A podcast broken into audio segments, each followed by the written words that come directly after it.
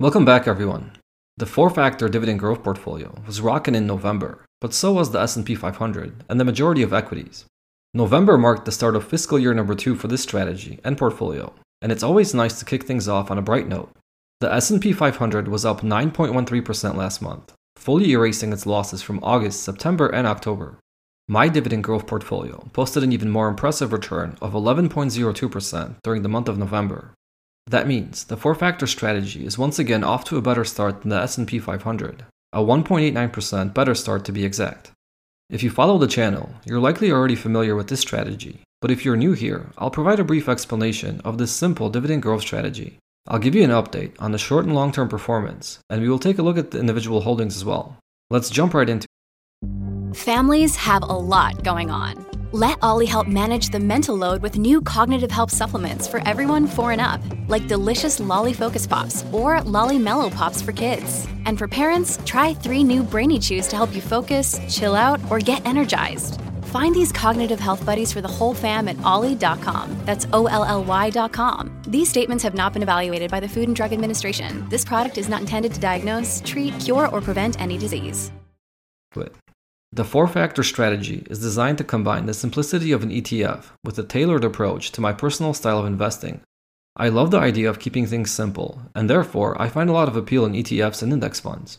You invest in one or a few funds and let them take care of selecting the individual holdings and rebalancing the portfolio. What I don't necessarily love are all of the holdings inside these various ETFs, but you can't have one without the other.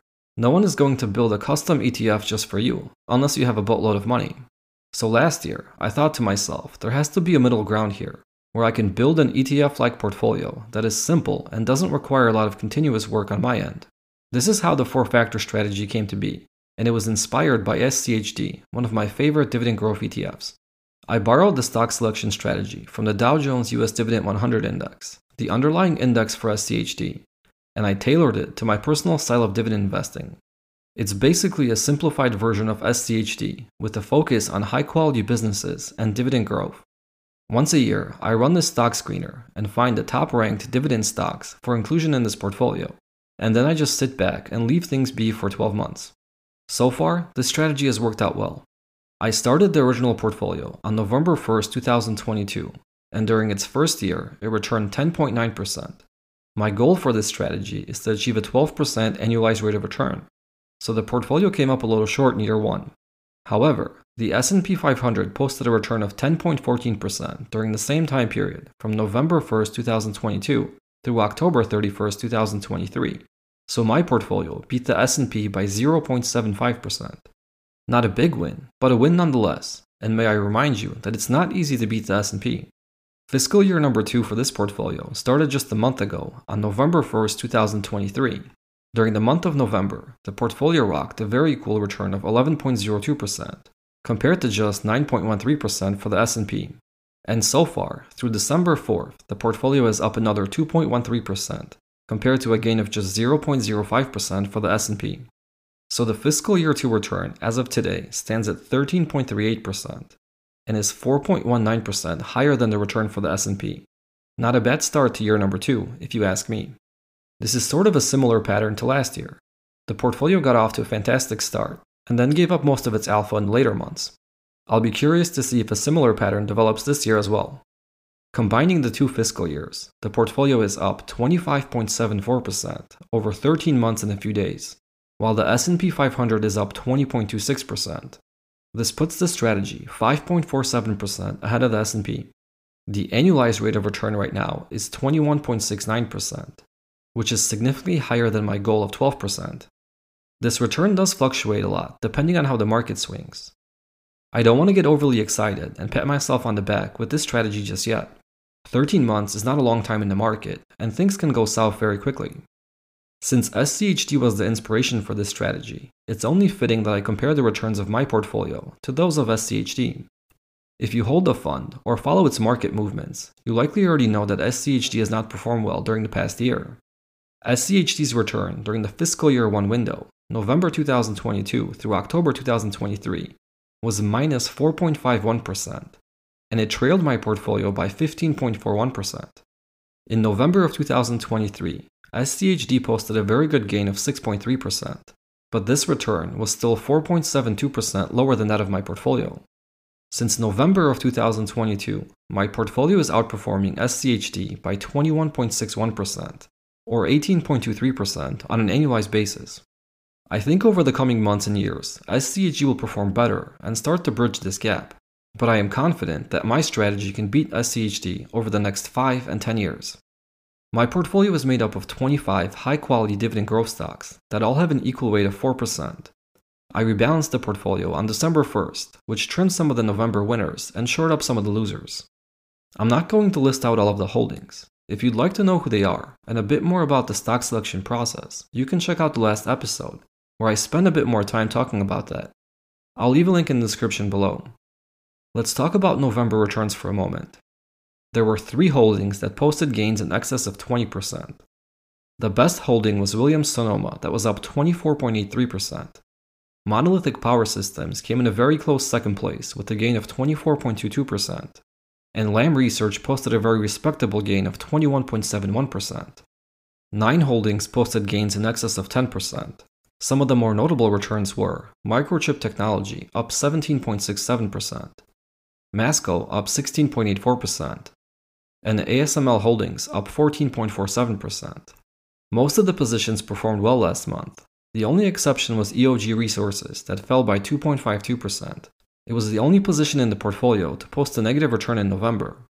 The average return for all 25 stocks in November was 10.48%. And you may be wondering why this return differs from the portfolio return of 11.02% if all stocks had an equal weight in the portfolio. There's two simple explanations for this. First, the portfolio was rebalanced with the new constituent stocks the morning of November 1st while the stock market was open. This means that for the first half hour or so of the trading window, the portfolio still had exposure to all the old holdings and their weights. It's also pretty difficult to rebalance a portfolio perfectly to the penny, and there was some rounding that M1 Finance had to make when moving the assets into position for the new holdings and new weights. The second explanation is that most of the dividend income during November was based on the old fiscal year 1 portfolio from October. This meant that I captured some extra dividends, but also missed a few of the new holdings dividends. I didn't actually sit down and measure what I gained and what I missed, but I'm happy the portfolio picked up an extra return of 0.54% last month. Things could have just as easily finished in the opposite direction. Something I'm going to be tracking this year is how the stocks perform based on their original ranking in the stock selection process. I have the results for November broken down by each iteration of 5 stocks. Let me share that with you now. The 5 highest ranked stocks had an average gain of 7.12% last month, performing much worse than the full list of all 25 stocks. Stocks ranked 6 through 10 had an average gain of 13.42% and were the best performing group of 5. Stocks ranked 11 through 15 had an average gain of 11.93%, which was better than average. Stocks ranked 16 through 20 had an average gain of 12.6%, which also was better than average. And the five lowest ranked stocks had an average gain of 7.32%, just barely outpacing the five highest ranked stocks. Obviously, a single month is too short a period of time to start making any assumptions about patterns. But it's interesting to see that similar to fiscal year 1, it's the mid ranked stocks that seem to perform better than average. I'll be curious how this data evolves throughout the next 11 months. This portfolio is pretty small. As of today, its value is about $2,200. I do have more money allocated to the four factor strategy, but I want to limit my review to just this one portfolio that was the original portfolio. I'm also not adding any more money to this account, so it's easier to track the performance and changes over time. During fiscal year 1, the portfolio generated $42.21 in dividend income, and it had a dividend yield just a little north of 2%. Nothing fantastic, but this is a dividend growth strategy and not a dividend income strategy. In November of 2023, the portfolio received $7.96 in dividend income, which was the single highest dividend month since inception. Previously, the highest month was $4.69 back in August of 2023. So, just one month into fiscal year 2, the portfolio has already generated more than 18% of the dividend income it paid in fiscal year 1. My projection for fiscal year 2 dividend income is around $54, this does change slightly each month as I rebalance the portfolio. I know I'll miss some dividend income, but hopefully capture some as well, and the rebalancing effect will offset itself on the net dividend income for the year.